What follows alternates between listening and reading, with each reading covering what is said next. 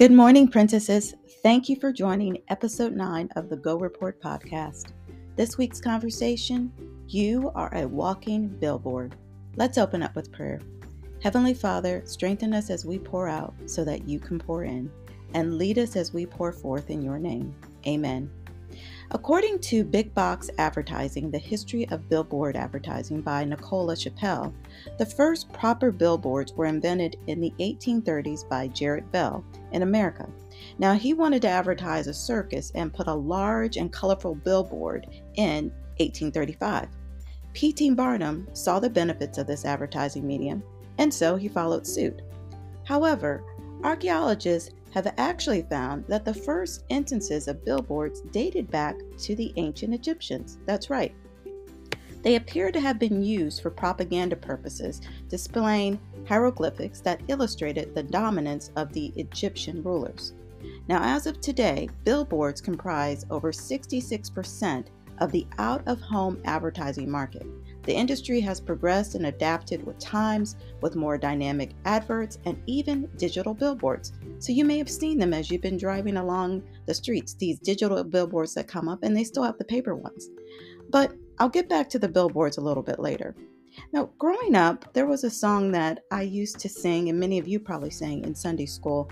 And once in a while, it was also part of our morning congregational hymn. Do you remember the song, This Little Light of Mine? You remember, let's hum it. This little light of mine, I'm gonna let it shine. This little light of mine, I'm gonna let it shine. This little light of mine, I'm gonna let it shine, let it shine, let it shine, let it shine. Now, the other verse went, Everywhere I go. And then there was another verse that said, Jesus gave it to me. And then there was another verse that said, Not gonna let, let Satan blow it out. And then we would go, like we blow out a candle. But overall, the song was This Little Light of Mine, I'm going to let it shine. Now, this song was brought back to my remembrance, thank you, Lord, as I was thinking about our call to action last week. Remember Revelation chapter 13, verse 10? I'll read the NIV. It states, If anyone is going to go into captivity, into captivity they will go. If anyone is to be killed with the sword, with the sword they will be killed.